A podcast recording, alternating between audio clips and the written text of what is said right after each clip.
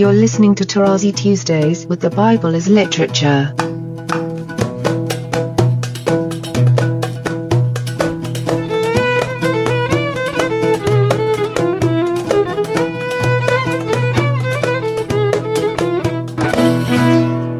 Hi, this is Father Mark Boulos, and you are listening to Tarazi Tuesdays with the Bible as Literature podcast. This week, Father Paul explains that the command of God in Genesis is interconnected with his command to Moses in Exodus and ultimately his command in the letter to the Romans. I am delighted to introduce Father Paul on the Bible as Literature podcast, Tarazi Tuesdays in the Bible, the deity of the fathers, if you like, yes, indeed, he appeared. Let's hear it. And was Abram a son of ninety years and nine? And the Lord appeared to Abram and said to him, Ani El Shaddai. I am El Shaddai. And then interestingly, the shepherd terminology, hithalek lefanai, walk back and forth as the shepherd does in my presence, and be complete, full tamim. Very powerful verse, Genesis 17 1. So you have it in the text itself. So you don't go on an aside speaking about your theories about El Shaddai, which obviously you have to do only to explain the Hebrew and not to bedazzle your hearers. But the real reference in this case is that my name, the Lord, I made myself known. Now, again, people say, but we heard the Lord already beginning with chapter 2. That's not how literature works.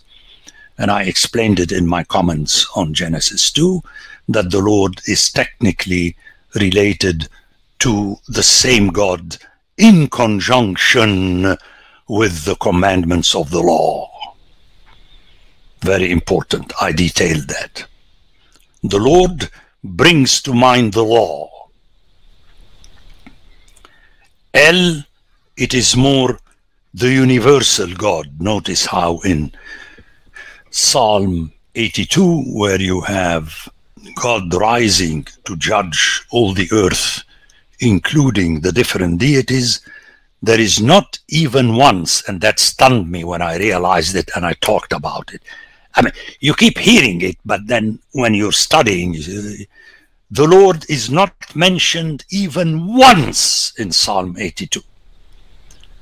You have only El and Elohim, and that, according to me, is functional. Functional.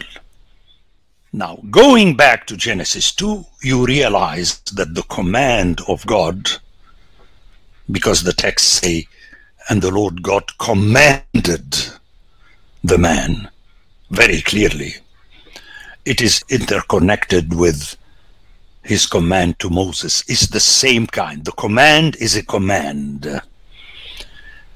And then you go all the way until you get to Romans, where Paul writes to the Romans who understand exactly what the word command means by telling them you have to submit to the gospel which is the command of God to you, is not asking you your opinion to debate. God gave us the KJV so that we can have meetings on Friday evenings and we talk about it and we listen to it. No! No! But to hear and to do his command. And this is what the Nahash did not want Adam and Eve to do. To do what? The command of God.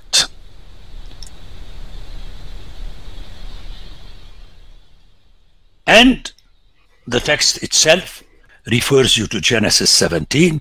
You see how I can impress you. People notice that I keep commenting on a verse, and then suddenly the following verse confirms what I said about the previous one. But this is cheating. But I do it all the time because you, my reverends, don't know the Bible.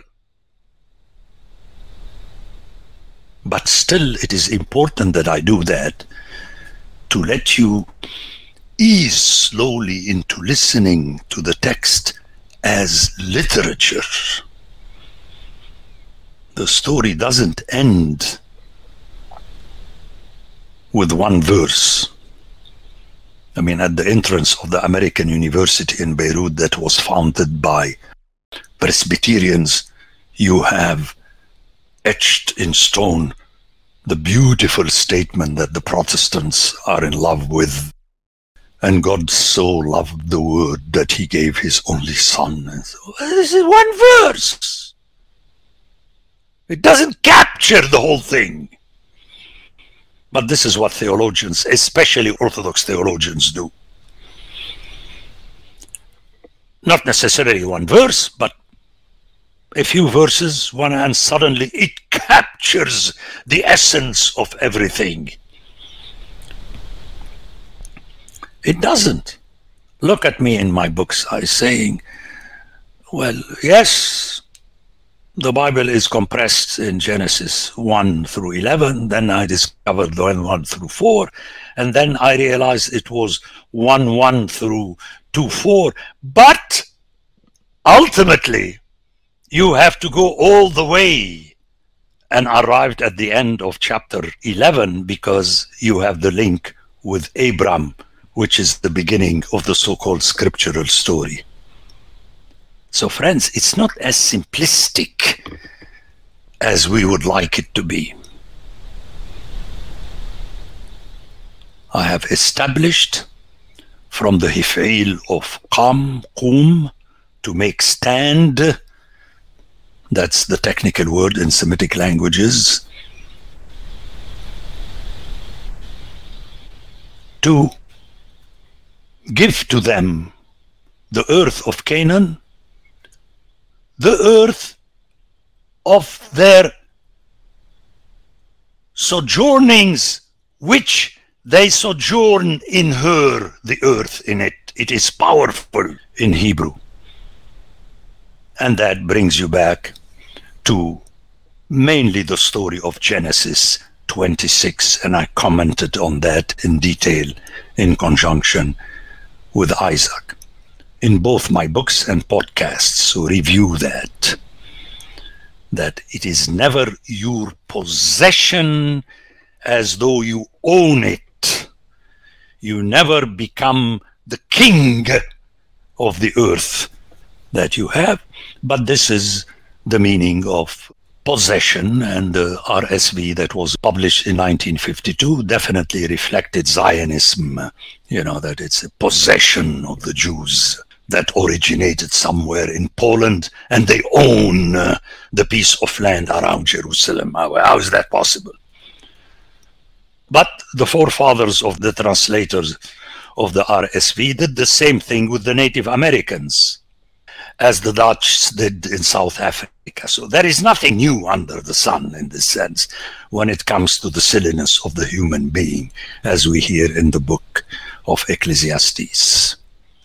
But one more time, I want you to hear it in uh, Hebrew the land that I have given to the fathers, which, by the way, is repeated at the beginning of Joshua. Very important. That the promise was made to the fathers, not to us. That's why the Zionists, uh, whether Jews or Christians, are wrong when they say that the land is ours, talking about Netanyahu and his followers. Doesn't work that way in Scripture. It does not. The mention of the fathers is to remind you that way back, before you were in the horizon, things were settled. But we do not like to do that because we are Platonic, because what's the difference between my grandfathers and me? Nothing at all. He was an eternal soul and I'm an eternal soul. That's why now they are arguing that life begins at conception. when your spermatozoid meets the egg, there comes Richard Benton. Are you kidding me? At least now in the rules, they wait until the eight weeks and so on. But it's silly to argue about all this stuff. A la Plato. No, life is always functional life. And that's why the people who are anti abortion in this country, unfortunately, are the people who are warmongers. That's how we are. You know, we can't help it because we are interested in our plan or our agenda. I like the word agenda because it reflects doings. That's what we want to do.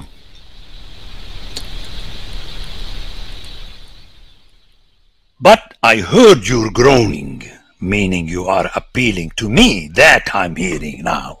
And I'm responding to your appeal. But don't imagine, as Jews and Christians do, everything start with, with us. Notice how the Jews, technically, they start with Exodus. And I tell you, if you pin them down, they would like that their Bible would start with Exodus. Why Genesis?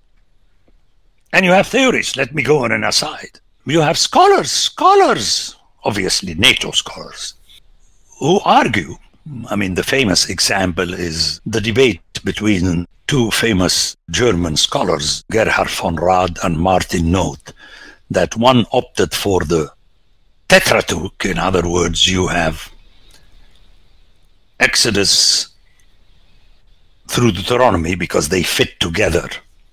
Genesis is a pre-hanging tale, if you like. The other one said, no, no, no, you have to begin with Genesis because you have the promise of the land there, and thus you have to read it inclusive Joshua, and thus he launched his theory of the Hexateuch. But the funny thing that both of them are breaking the canon, and thus the original canon, this how it was presented, and came a non-NATO scholar, Italian. That's why I like him, only because he was Italian, and he corrected both Germans. And he said, uh, no, it may be that originally the Pentateuch, and we have to abide by this word Pentateuch, was Exodus through Joshua, it makes more sense that you begin with leaving and settling someplace. But then the followers of Ezra and Nehemiah, the priests that came from Mesopotamia, according to the scriptural story, but here again, he had to historicize, which personally I do not endorse. But he made sense uh, they wanted to be included because when they arrived, people told them, Who are you? What do you mean you are part of the deal and you want to take over? Remember, because they were the leaders. Let's go a little bit on this aside. It's important per se. You know, Ezra and Nehemiah were the leaders, but they were technically outsiders. So the people of the land, they appealed to this expression in Jeremiah, Am Haaris, the people who stayed in Palestine and did not go. And Palestinian Christians use that to say that we are the descendants of the original Israel. Again, they are historicizing and even geneticizing. It's ridiculous. Everybody wants to be part of the matter since the beginning. That we are the factual descendants and not those Ashkenazi Jews. And that becomes very dangerous. This is an aside on top of the aside just to show you how people can go all the way to come back to their pain point that I am I am I am I. That's their interest.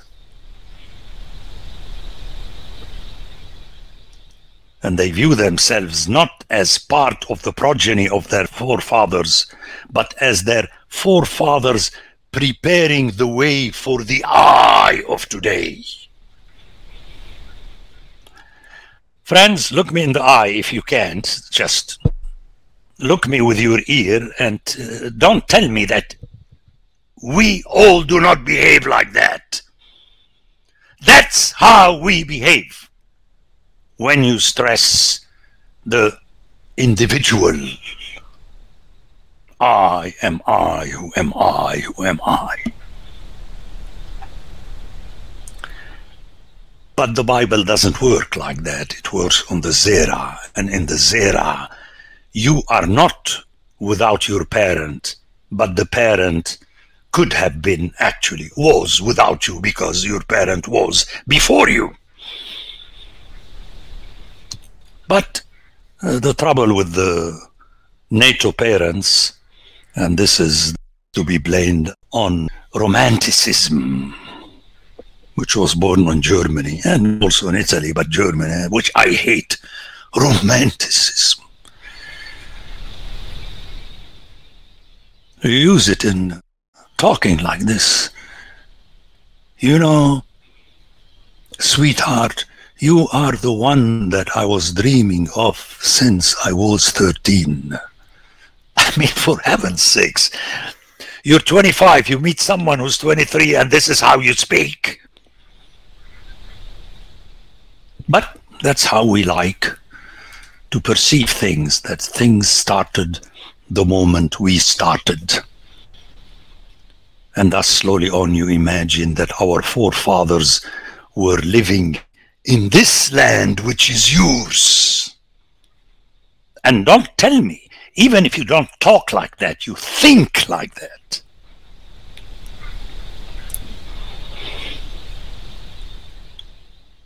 That's how the white man in North America and the Dutch in South Africa speak. Otherwise, you know, if he keeps repeating that my grandfathers came here because the other people, the natives, would tell him, so you came from. No! This was written in the will of God way back that I today would be the reference to South Africa. And the language of this area is Afrikaans, as the language of the United States is English. That's how we are and thus that's what we are. We can't stand it.